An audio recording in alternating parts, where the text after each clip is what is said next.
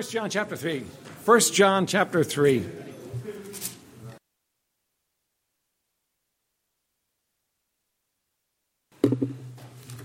Let me give you the verses are up there for you. Know you're a son of God this morning? You don't look like it. You don't feel like it half the time. But if you're born again by faith in Jesus Christ, you're a son of God. You're a child of God. And that's a reality. Um,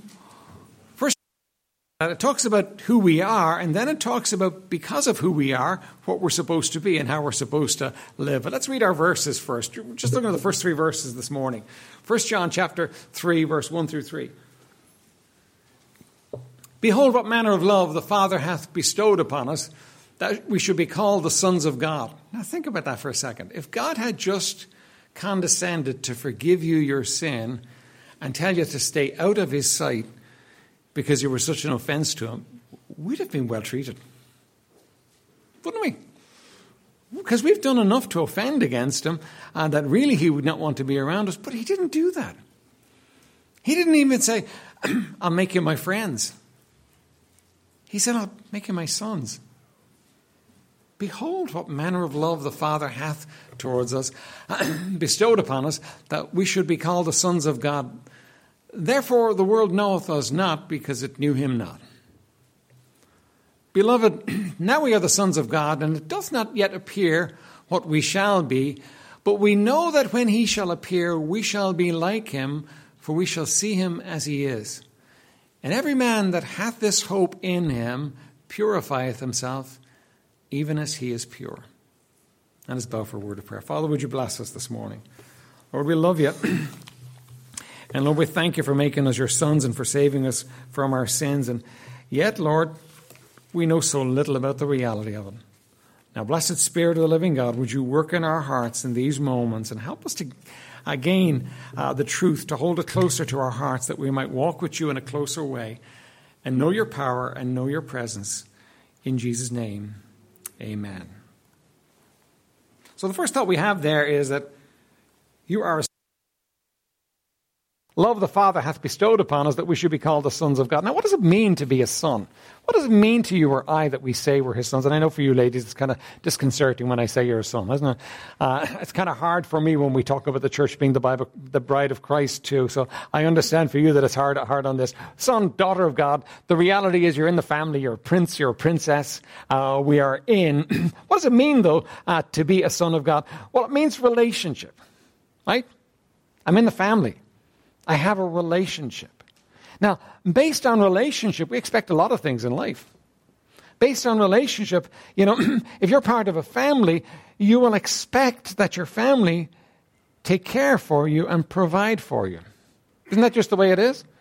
Now, listen, it can get messed up for us because it's a messed up world, but you know what? Normally, we expect dad particularly to provide for us and to take care of us. We expect that we're going to find um, food on the table. My kids never asked me, Dad, do you think we're going to have enough food for next week? They never did. They just expected that. That's, that, that's, that's, that, that's the way life is. You know, they expected somehow there was going to be food in the fridge, there was going to be money there to buy food, and they really didn't care where it came from. They just knew it was going to be there. we expect care and provision. I read something interesting this week. I was reading a book. I was actually listening to a book, uh, and the book was about worry uh, and concern. And, and the author said this. He said, "If you worry about provision, then you don't know your Father. If you worry about Him provide, and we do, don't we? We do worry about it. Uh, if we, if you worry about provision, then you don't know your Father. The problem is you need to know Him better." Need to understand who he is. You see, a child normally expects that dad's going to provide for them, normally expects that dad will do the business, and, um, you know, it had, there has to be something extraordinarily wrong for them to come to the place where they, where they don't expect that. And we, we're part of a family. We're children of God. We're sons. We're daughters. We're princes. We're princesses. We don't understand that He will take care of us. Doesn't mean we're not supposed to work. It doesn't mean we're not supposed to be careful about what, how we do things, but He will take care of us. And you know what? If you look back over your life, you find He's taken care of you over and over and over again. Hasn't He? He has taken care of you. He's our Heavenly Father. And because we're sons, we have a family relationship with somebody that we know will take care of us. He'll provide for us. He'll take care of us. Second thing we can expect in a family is we, we, can expect communication. I know there are some families where nobody talks, and um, but that's a very rare family. What happens in families, people communicate. We were talking about this in, in uh, men's Sunday school class. People communicate. People talk to each other. There's, there's relationship that goes beyond just providing. It's not a prison, you know, where you put the food at the door uh, for people. It's, it's a family. And there's communication. we can expect communication from our Heavenly Father.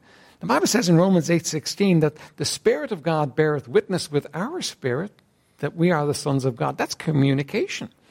That's the Spirit of God communicating with you. And I know primarily God communicates with us through His Word, but you know, there's the reality of an ongoing communication between us and Him, prayer and talking, and Him telling us and guiding us and directing us. And that's part of what it means to be a family, part of what it means to be a son or a daughter, uh, to be in the family.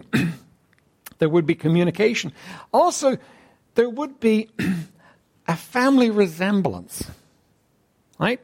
You know that God has a plan for your life and for my life. He wants to make me like Jesus Christ. That's his plan. Uh, that's, that, that's his stated plan in Romans chapter 8 that he's going to make me, conform me to the image of his Son, the Lord Jesus Christ. So as I grow in him and walk in him, I should look more like Jesus. I should be more like Jesus. I should be um, bearing the fruit of the Spirit. I should be living that life that bears that family resemblance. And an interesting one of uh, family resemblance recently. I was down in my dad's birthplace, and I met someone I hadn't met for maybe 20 or 30 years. Uh, the years kind of creep up real fast, but the guy's name is Joe Cooper, right? And so I was introducing myself to him, and he's a uh, he would have been the same age as my dad if my dad was alive. They'd be about the same age, these, these two men. And so uh, I introduced myself to him and I said to him, Yeah, I, I, I'm Willie's son. And he said, Oh, you couldn't deny him. You look exactly like him. you know, he knew me. He knew instantly when he saw me because of a family resemblance. And you know, normally in a family there's a certain resemblance. The resemblance that we have is the fruit of the Spirit. That we're actually made in the image of God, and then He conforms us to the image of His Son. That's what He's trying to do. That's what He's working out in you. You say that doesn't give me much room for an individual. It gives you lots of room for being an individual. But you know, the reality is that the differences between us are not as great as the similarities between us because we're part of a family. because there's blood between us. And we're going to talk more about that as we get into um, 1 John chapter 3. We're going to talk more about what, what that family unit uh, what that family bond means and how it's supposed to be amongst us. And John's very strong about it. He lays it down very clearly how we're supposed to treat each other because we're family. You know, and the truth is, in families, we don't always treat each other right, do we? But most families will unite when there's trouble. Even families that don't like each other will actually unite when there's trouble, won't they? Because there's a family bond there. There's a family resemblance, there's a family bond. The third thing you could expect because you're part of a family is an inheritance, right? Um, when I die, if there's anything left, my kids will get it, right? That's just the way it goes, you know? Uh, and you can expect a family inheritance. Now, a family inheritance in, in our context is something that you expect in the future. There's a difference with this family inheritance that we have with God, though. Uh, yes, it's in the future, but you know the reality is? The reality is that, that it's also in the here and now. Let me give you an illustration of that. Prince William in England expects an inheritance, doesn't he? It's kind of a nice inheritance, too. You know, Buckingham Palace would be nice to own and um, all the money that goes with it. He expects someday he's going to get all that. that that's all, all going to be his. But do you know that that reflects on his life even in the here and now? Because Prince William could go into a bank and say, uh, I need to borrow some money, and the bank is going to look at him and say, He's Prince William, he's got all that money coming to him. And there's a reality that the inheritance affects him in the here and now. He doesn't have it yet, but it affects him in the here and now. Do you know that your inheritance affects you in the here and now too? That your inheritance is not a financial inheritance, all right? So get that out of your head, right? Uh, you're, you're, not getting Buckingham Palace or, or anything like that. You're getting better than that. You're getting heaven. Right? And one day you're going to step into glory, you're going to step into heaven, and it's going to be home. You see, we think here is home, don't we? We think we have it here, but this is not home. Uh, we're just passing through. Uh, we spend so much time trying to feather the nest here and make ourselves comfortable here and now. It's not home. We're, we're, passing through. Look at me at 1 Peter chapter 1. just back a few pages. 1 Peter chapter 1, verse 3.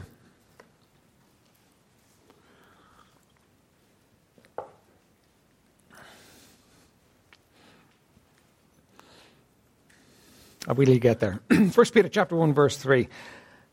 Blessed be the God and Father of our Lord Jesus Christ, which according to his abundant mercy hath begotten us again unto a lively hope by the resurrection of Jesus Christ from the dead, to an inheritance incorruptible and undefiled, that fadeth not away, reserved in heaven for you. Do you know that you're a child of God and you're an heir of heaven? You're a joint heir with the Lord Jesus Christ. You say, what does that mean to me right now?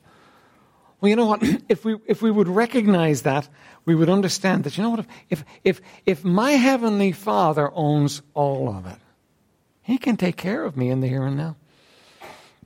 He can look after me. I don't have to be worried about it. I don't have to be concerned about it.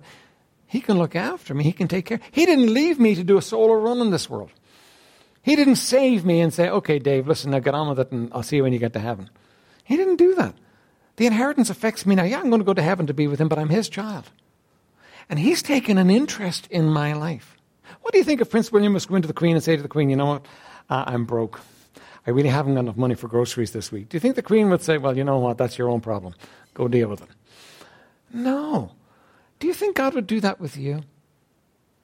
Do you think God would cast you off and not care?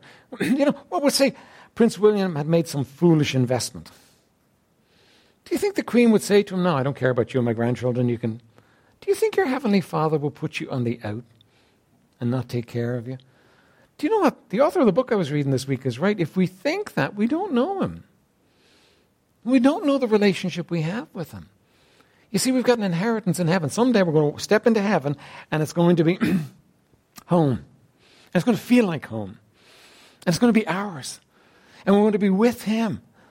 But He's made us sons. We're sons of God. You might not look like a son of God. We're going to look at that in a moment. You might not feel like a son of God very often. But the reality is you're a child of God. If you're born again. And if you're not born again, you know what? He invites you to be born again. He wants to draw you to himself. He wants you to be his. He wants to draw you into his heart and into his kingdom and into his home, into his family as his own child. You see, you're a son of God. Right? Secondly, though, the world won't and can't recognize that. Now, here's a problem for us. You see, this is all great and fine for Prince William. You know, he walks around and everybody recognizes this is Prince William. He's the heir to the throne. One day he's going to sit in the throne. And, you know, that's, that's got to be, that's got to be pretty fun, isn't it? Uh, you know, I'm sure there's bad sides to it, but I'm sure a lot of the time it's pretty fun to, to walk around for people to recognize you uh, as the future king. Right? Like, people don't recognize you, do they? And you say, hang on a minute, Pastor. I thought you said there was a family resemblance. I thought you said that because uh, I'm his child, there's, there's, there's a reality that, that hits me now. Well, yeah, that's true, but the problem is that they didn't recognize him. Therefore the world knoweth us not because it knew him not. Didn't recognize him.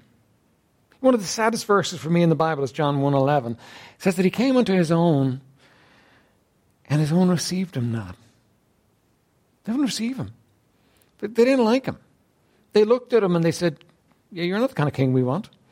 You're not what we were expecting. You're not who we were expecting. And they cast him off. They didn't want him. They didn't want anything to do with him. They hated him so much in the end that they crucified him.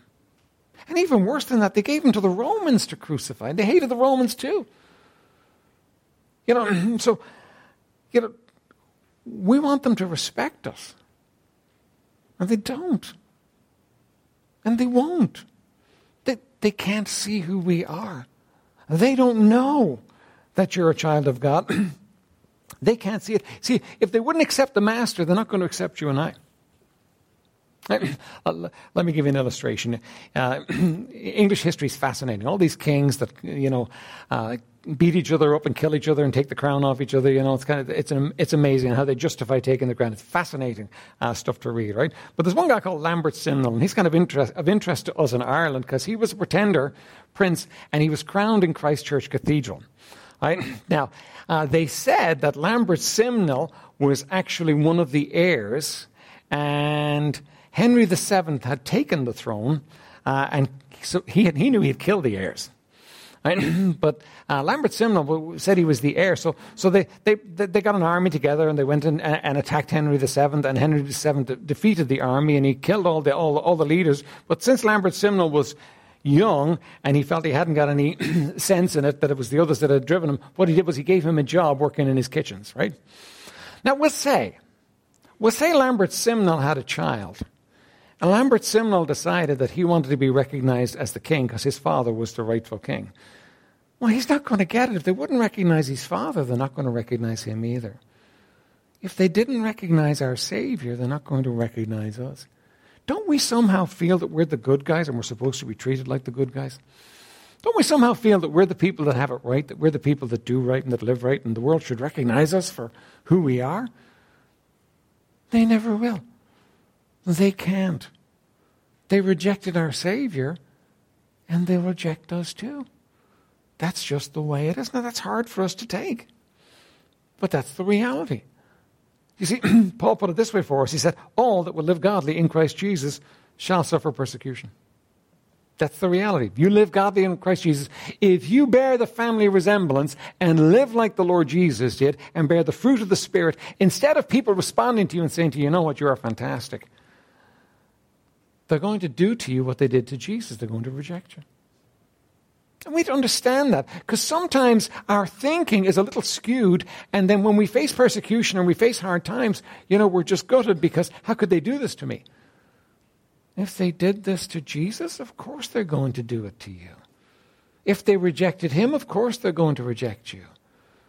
You can be as like Christ as you like, and the more like him you are, the more they're going to reject you. You say, Well, I don't like that. I don't want that. I want to be like, don't we all? But the reality of your life as a child of God is that ultimately you're going to get rejected for it. And the more real it is to you and the more real you make it in the world, the more the world is going to reject it. That's just the way it is. They rejected our Savior. And listen, understand that, you know, Jesus said that when you suffer persecution, blessed are you. Be happy. Rejoice. Why? Because so persecuted they the prophets that went before you. Great, you know, that, that, that you're in good company. Understand that, that when you stand up for Christ, there's going to be a reaction to you. I really think the church at this point is facing a reaction from a world that's gone totally wrong. It's just taken, taken, a, taken a side road and gone down that side road in its thinking and in its actions and in its laws and in its culture. And I think, you know, ultimately, the church is going to get a reaction. And The reason the church is going to get a reaction is because we say, No, thus saith the Lord. It doesn't change with the times. It doesn't change with the laws of the land. It doesn't change with uh, people's feeling. It doesn't change with tolerance. No, you know what? Thus saith the Lord is what God says. we need to understand that. Now, we're not looking for it. We know we're not out there uh, looking for uh, people to reject us. We're not looking to be persecuted, but we're going to get it. And we need to understand that, that that's part of the way it is. They rejected our Savior. They're going to reject us. That's just the way it is. and you know, you need to take comfort in that. Because you know what? You're a child of God. You have a rich inheritance. It's coming to you one day, a rich inheritance. Right? Number three, we don't look like sons now, but we will.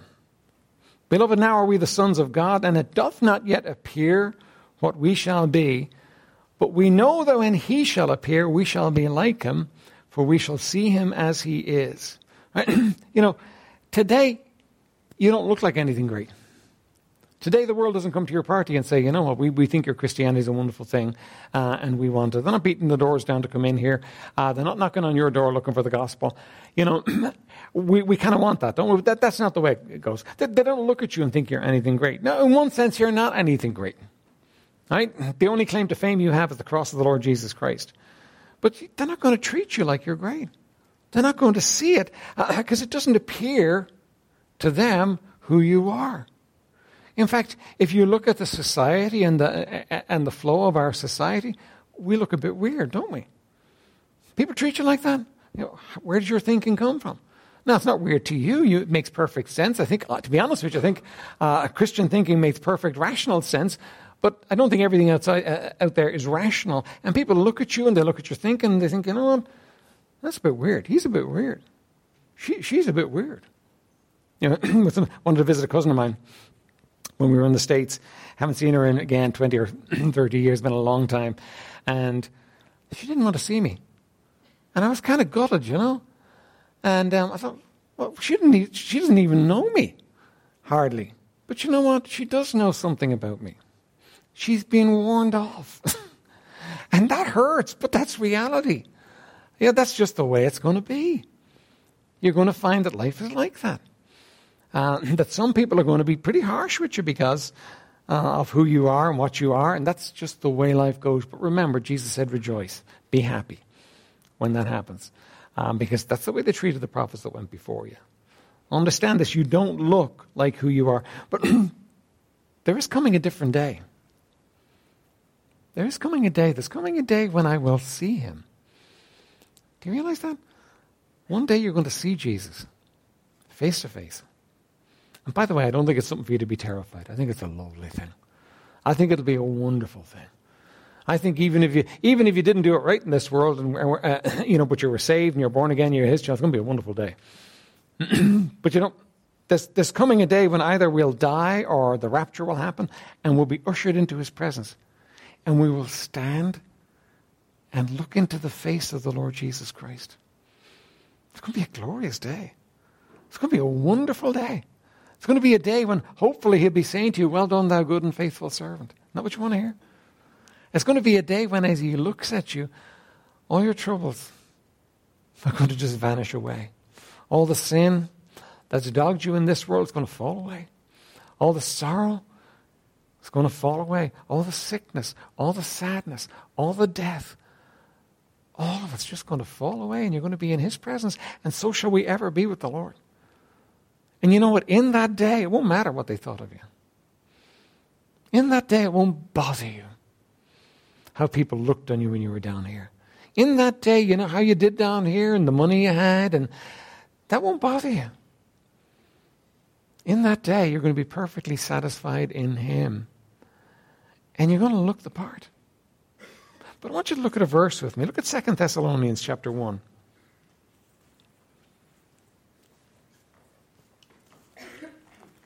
Second Thessalonians chapter 1 and verse 7 you're looking for. Second Thessalonians chapter 1 and verse 7.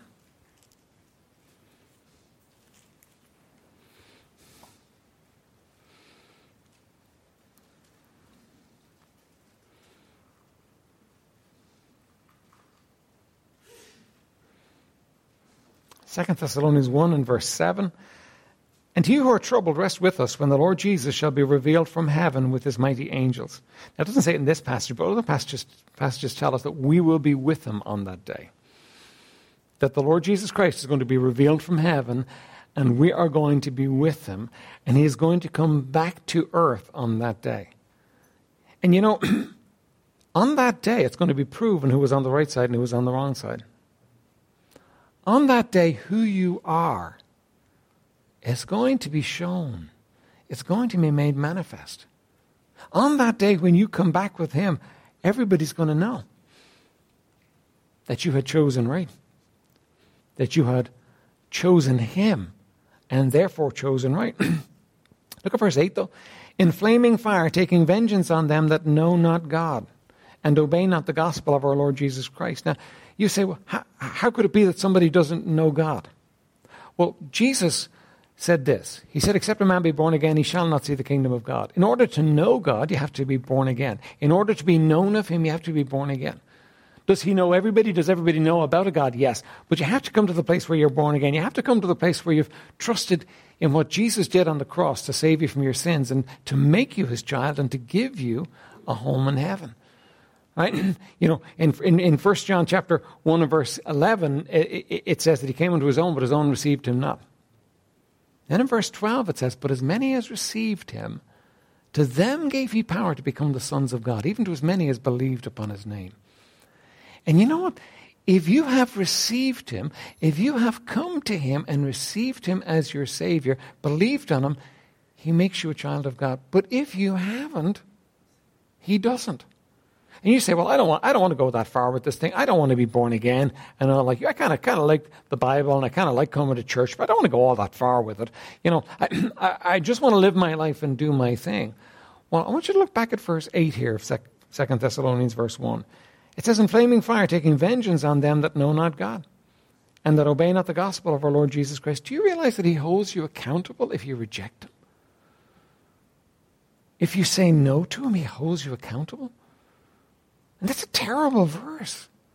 In flaming fire, taking vengeance. Do you know that all those people today that reject him, all those people today that say we don't want to know him, he's nothing to us, uh, we want nothing to do with him, all those people he's going to take vengeance on. And you say, that's very harsh, Pastor. It is harsh. It is hard. It's hard to think about. It's hard to look at. But it's in the Bible.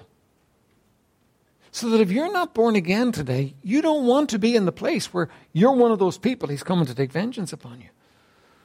You don't want to be in the place where you've kind of put him at arm's length and said, No, I don't want him, not now, maybe later. If you're here this morning and you're not saved, you need to make today the day of salvation. You need to make today the day that you call out to him and you trust him as your Savior, because he will save. You know, the Lord Jesus Christ died to save you. He loves to save people. You know, he doesn't ask you to clean up your act and get yourself sorted out and uh, make yourself look better. No, he says, listen, just come unto me. He will save you if you just call out to him. Why would you mess it up? Why would you pass it? Why would you take the risk of him coming back to take vengeance on you? Verse 9 gets worse. He says, who, sh- who shall be punished with everlasting destruction from the presence of the Lord and from the glory of his power? You see, two kinds of people in our world today. and you know, there, there are those that are born again by faith in Jesus Christ, and they're going to be with him on that day. And then there are all the rest who are not born again by faith in Jesus Christ, and they're the ones he's going to be taking vengeance on. And they're the ones who are going to be suffering uh, everlasting punishment. That's a dreadful thought. If you're not in the kingdom, if you're not his child, if you've not been born again, you need to do it today. And if you know some people, and all of us do, who are not, we need to warn them. You say they don't want to know, they just react to me. I know, but you know what? Even if they react to you, the reality is at least they're warned. But we have the answer, we have the solution. We need to give it to them. See, today you don't look like his son, but you will in that day. You will in that day. And those that have scoffed and mocked and scorned in this day, in that day will no longer be scoffing and mourning. In that day, there'll be mourning. You know, we don't look like it today, but you know what? We are his children. Now, number four, since you are his son, stay pure in this world. Now, now, let me say this about purity. You know, sometimes we get it in our heads, well, I have to be perfect uh, for God to, to, love me and to walk with me. And you know what? You're going to struggle with that because you're not perfect, are you? You haven't been perfect this week. In fact, you haven't been perfect any week in your life, and you haven't even been perfect since you were saved. You haven't gotten it all right. You like to think sometimes that you, you do, but you know you don't. When you're honest with yourself, you don't. but 1 John 3, verse 3 says, And every man that hath this hope in him purifieth himself, even as he is pure. There is a sense in which you are pure today. Because the Lord Jesus Christ made you pure when you became his child. He cloaked you in the righteousness of Christ. But of course, you're living a life uh, in a sin cursed world uh, with sinful flesh still part of you. And you know what? he says he wants you to purify yourself. Now, how pure do you want to be? How clean do you want to be? How holy do you want to be? And why? Why would you want to be holy? Why would you want to be clean? Isn't all the fun where sin is? At least that's what the world thinks. Doesn't sin offer all the fun? Why would you want to stay clean and stay holy? But, you know, if you're afraid of God coming with a big stick and beating you up, and you want to be holy, it's not going to do very well, you know Because He doesn't do that one. Now, He loves us and we're His children and He disciplines us, but He doesn't come after us with a big stick and beat us up, do you know that? Because you've done wrong things and he hasn't done it to you, has he? Now, so why would you want to be pure? Why would you want to be holy? Because the pure in heart see God. Do you know you live in a world that's sin cursed? You live in a world that's got all kinds of problems, all kinds of issues, and all kinds of difficulties. And if you look hard enough and long enough into it, it's a pretty grim place at times. There's a lot of grim stuff goes on out there. There's a lot of grim stuff on the news. There's a lot of stuff that would just bend your mind. And you know what? It's hard to live if that's your focus. It's hard to live in this world. It's hard to have joy in this world. It's hard to be happy in this world if the world's your focus. But you know what? When you see Him, when you walk with Him and know His presence and know the reality of His smile and know the life that's in Him, you know what? This world can seem like heaven. We sing the song Dwelling in Beulah Land. And it's talking about dwelling in heaven now. Why? Because we're walking with Him. Because we're seeing Him. Do you know why you need to be pure? You need to be pure because sin stands between you and Him and blocks you from seeing Him, from seeing the reality of who He is, from seeing His blessing in your life. Sin will just, sin is just, you know what? It's something you don't want the burden of. You say, but it's fun. Not enough fun. See, sin, when it is finished, bringeth forth death. There's always a sting in the tail, isn't there? Now, Satan never promotes the sting in the tail of sin, but the reality is that when you sin, you always know that sting in the tail. And you know the immediate sting in the tail for the child of God? His presence. You can't sense him anymore.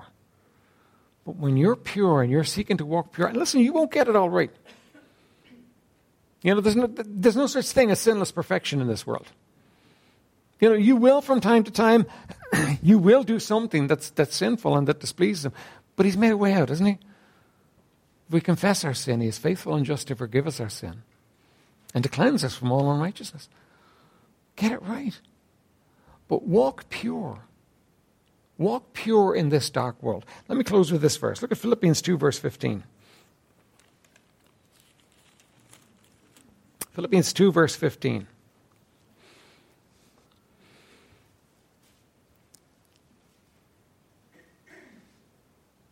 Verse 14 says, Do all things without murmurings and disputings, that ye may be blameless and harmless, the sons of God without rebuke, in the midst of a crooked and perverse nation, among whom ye shine as lights in the world.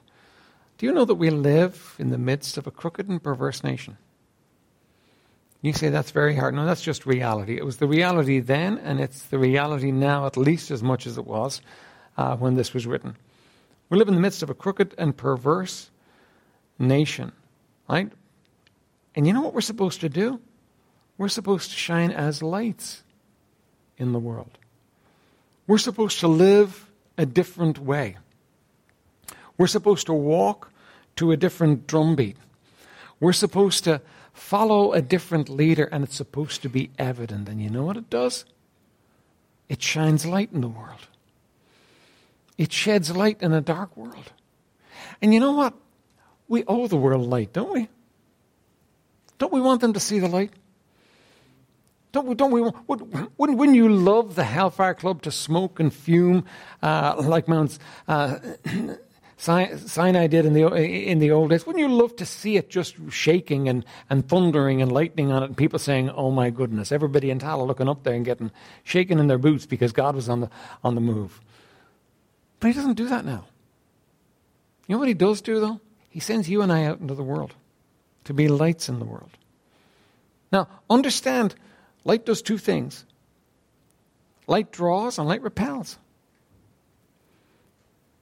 Light repels. Jesus came in, he was light, and, and he said this in John chapter uh, 3. uh, he said that men love darkness rather than light because their deeds are evil.